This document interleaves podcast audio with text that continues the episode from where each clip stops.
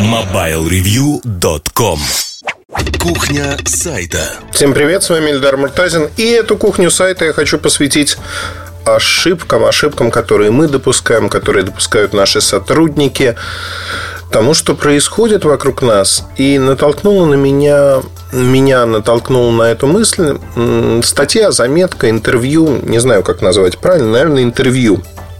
Достаточно подробное Евгения Касперского в газете эр бэ ка. Вот они беседовали про рынок антивирусов, про компанию, про развитие на разных рынках. И там была одна фраза, которая меня, ну, не то чтобы задела, а, знаете, правильно сказать, срезонировала. Бывают фразы, которые режут, вот прям режут по-живому, и ты не согласен с ними. А бывает то, что вступает в резонанс с вашими собственными мыслями, и то, что является вашим модус вивенди, то есть вашим стилем поведения, то, что вы считаете правильным. Евгений сказал буквально следующее, что у нас в компании, в Касперском, можно допускать ошибки. Конечно, никто их не говорит, что, пожалуйста, иди и допусти все возможные ошибки. Нет. За ошибки людей не увольняют. Но есть простое правило, что человек может совершить однотипных ошибок не так много. Если ты накосячил, в этом нет ничего страшного. Это бывает. Но если ты повторно накосячил, ровно так же, то есть ты совершил ту же самую ошибку, то тебя увольняют, потому что третьи ошибки тебе не дают сделать. Понятно, что это в какой-то мере высушенное знание, высушенный там экстракт того, что происходит. Не всегда случается именно так, но это очень правильный подход. Почему? Объясню, наверное, со своей колокольни. Подход правильный, исходя из того, что все мы учимся чему-нибудь и где-нибудь и понемногу, как говорилось в старой, даже не песне, а в стихах. Если говорить о учебе, то учеба предполагает ошибки. Есть старая пословица: за одного битого двух небитых дают. Это полностью отражает то, что происходит в работе. Человек опытный, он это человек не только с успехами, но со своей историей неудач. Конечно, надо смотреть, чтобы эти неудачи, они, знаете, не застилали глаза, потому что бывает так, что берешь сотрудника на работу, у которого очень интересный большой послужной список, и он, знаете, там прям го- горы сворачивал. Начинаешь вдумываться. Ну, вот у меня была история, например, такая, что я брал, если говорить про журналистику, я брал девушку на работу, девушку-журналиста, молодую, горящие глаза. И я видел ее на презентациях и видел, что выдавало издание, в котором она работала, по итогам презентации. Ну, то есть они оперативно хорошо писали. И я ей задал вопрос: это вот твоя работа? Да, моя работа. И мне показалось, что это будет правильным. Правильным со всех точек зрения. А дальше получилось очень интересно. Она проработала меньше трех месяцев у нас. То есть в первый месяц она работала, въезжала. Хотя работа абсолютно однотипная, во что въезжать было не очень понятно. То есть она просиживала штаны фактически. Ну, как бы ей намекали прямым текстом, что пора бы начать и работать. Но она находила множество оправданий, отговорок, почему она этого не делает. На второй месяц высиживания уже это вызывало дикое раздражение у меня, у других членов команды. Потому что, ну, мы не привыкли так работать. Мы не привыкли высиживать. Мы не привыкли сидеть ровно на пятой точке и смотреть, как вот человек там просто сидит, ничего не делает, но делает при этом вид и тратит на это кучу энергии. Причем, знаете, очень часто такие люди почему-то считают, что они умнее других, что они вот... их специализация, высиживание, они достигли невообразимых высот в имитации бурной деятельности и тому подобных вещей. Для меня важной оценкой, вот такой оценкой, знаете, самой главной является результат. Вот мне промежуточные стадии абсолютно не интересны. Мне не интересно, что делалось, как делалось. Точнее, не так. Мне, безусловно, это интересно. Я зачастую помогаю людям, обучая их и рассказывая, как это лучше сделать. Как из точки А прийти в точку Б кратчайшим путем. Но э, когда мы оцениваем результаты работы, меня интересует только результат. Мне нельзя рассказать о том, что вот мы по дороге делали то-то, то-то, то-то. Мне это не интересно. Мне интересен исключительно результат, который получается в итоге. Потому что, в конце концов, за этот результат я плачу свои деньги. Я оплачиваю результаты этой работы. И, конечно же, если, например, в институте, в университете ты спустя руки, ну, так смотришь на своих соучащихся, других студентов, которые халявят на лабораторных работах, еще где-то. И это кажется очень забавным. Это кажется забавным. Конечно же, ты не скажешь об этом преподавателю, ты не будешь стучать на них. Вот. И вот такие студенты часто приходят, там, вот ты делаешь работу, иногда я халявил. Ну, делаешь работу, к тебе приходят и говорят: слушай, вот у меня не получается подогнать результаты, а дай то, что вот ты намерил, я себе впишу. И ты делишься этими результатами. Я, во всяком случае, всегда делился, я не видел в этом ничего плохого. Но проблема заключается в том, что эти люди начинают ровно так же работать, подгонять результаты, пытаться что-то сделать. Понятно, что если их работа не очень ответственная, в этом нет ничего страшного. Но если они работают на предприятиях, которые связаны, не знаю, ну, например, с очисткой воды, я бы вот очень не хотел, чтобы они накосячили там. У меня из водопровода полилась вода, которая не просто очищена, а либо недоочищена, либо имеет много реагентов. Я бы этого не хотел.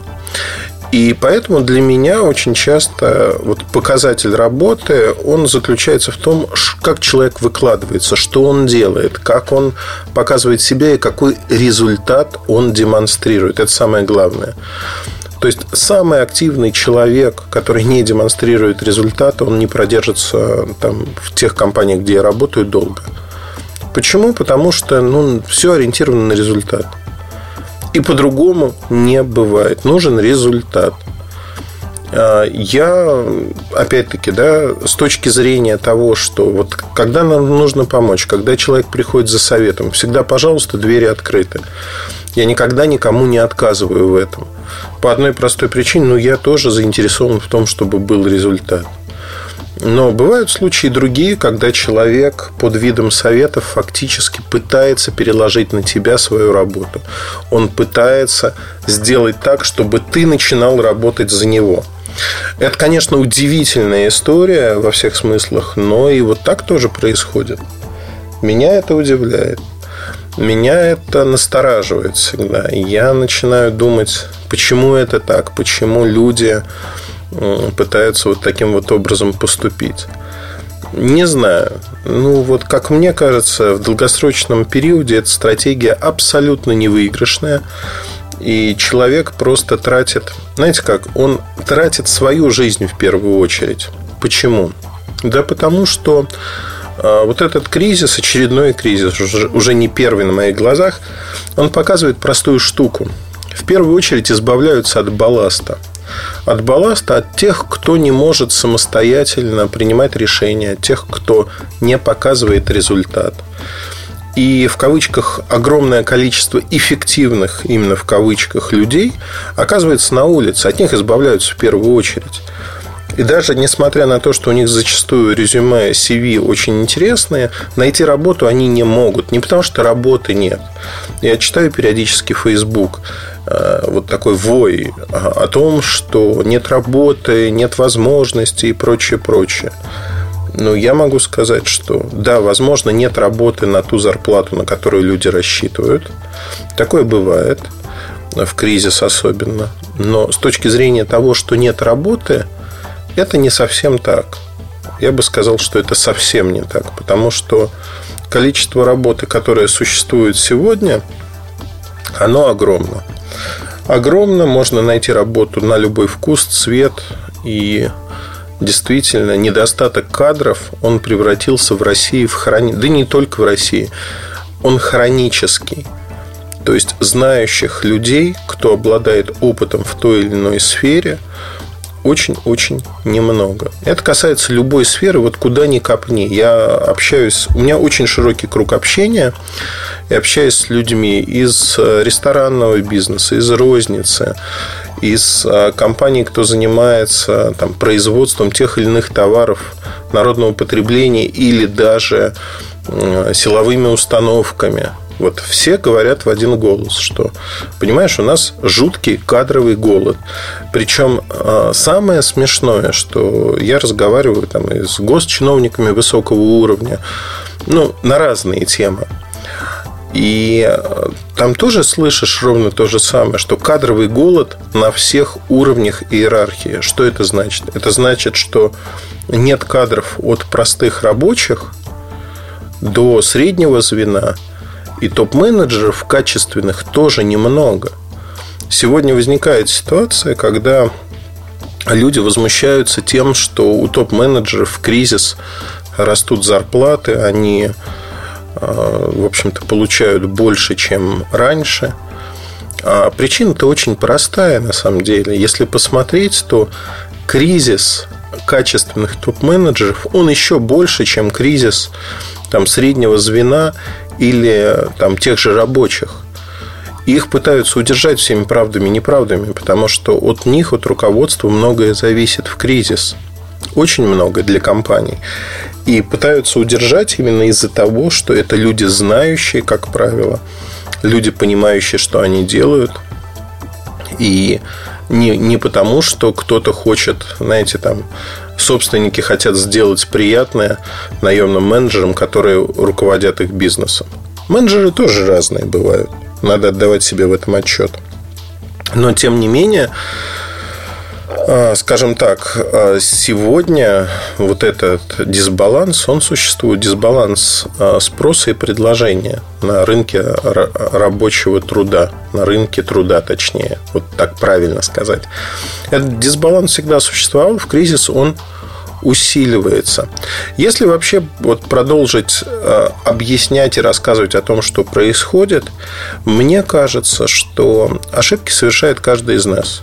Ну, вот кто без греха, может кинуть в меня камень. Я думаю, что по большому гамбургскому счету каждый, вспомнив свою трудовую деятельность, причем неважно, чем вы занимаетесь, вы наверняка вспомните несколько эпизодов, за которые вам стыдно, потому что вы совершили какие-то детские ошибки по незнанию, по наивности, по тому, что просто не включили мозг.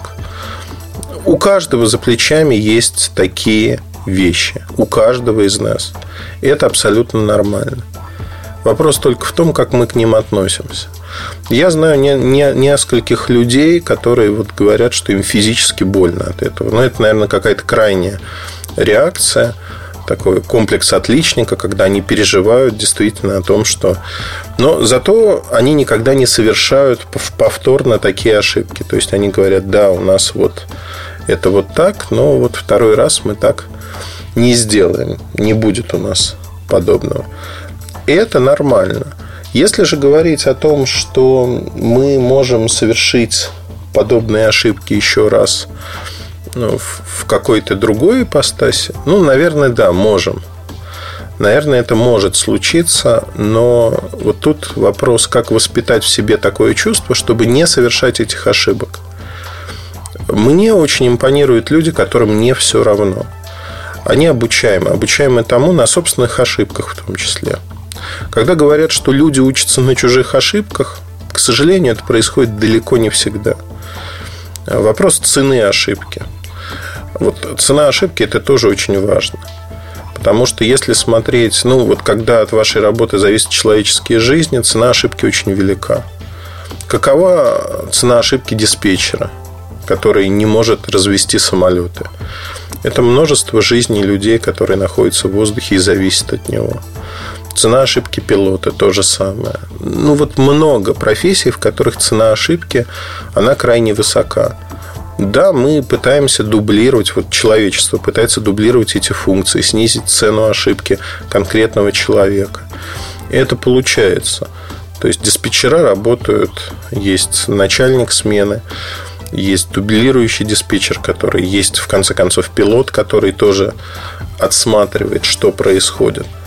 Поэтому мы пытаемся как бы нивелировать стоимость ошибки конкретного человека.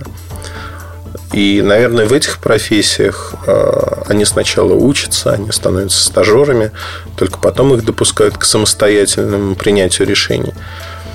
В журналистике цена ошибки, она тоже бывает достаточно высока. Что значит высока? Это могут быть судебные иски со стороны компаний, которые считают, что человек опубликовал клевету про них, и она не подтверждается документально. Вот таких историй-то может быть огромное количество, и каждая из этих историй, она показывает простую штуку, что вы сделали свою работу неправильно. Ну, или не защитили себя так, чтобы это было железобетонно. По-разному бывает. Но здесь важно понимать, что ничего смертельного в этом нету. Это тоже опыт, опыт хороший, который можно использовать в своей работе. Поэтому, на мой взгляд, на сегодняшний день ошибаться не стыдно. Стыдно не ошибаться, потому что отсутствие ошибок показывает, как правило, что вы ничего не делаете. Либо вы работаете, я не знаю. Но я себе не могу представить, кем можно работать, чтобы не допускать ошибок. Специально их допускать не нужно. Но вот с точки зрения ошибок есть еще один момент очень важный. Он упирается в то, какие коллеги, кто вас окружает, кто вас обучает, кто может сказать, что вот это ошибочно, а вот это правильно. Очень многое зависит от коллектива, очень многое зависит от того руководителя, который работает с вами. Насколько он вас учит или не учит. При этом, ну вот смотрите, в одной из компаний, где я работаю, тружусь, помогаю развиваться, я... у меня есть там сотрудники. И вот моя правая рука, сотрудник, я его обучаю. Обучаю не просто тому, что нужно делать, я обучаю своим взглядом на жизнь, если хотите. Я трачу дополнительное время для того, чтобы объяснить не просто, что мы делаем, а почему мы это делаем, и что получается, и какие варианты были, каким путем можно пойти. Я это делаю по одной простой причине, что молодой человек, с которым я работаю, он только в самом-самом начале своей карьеры.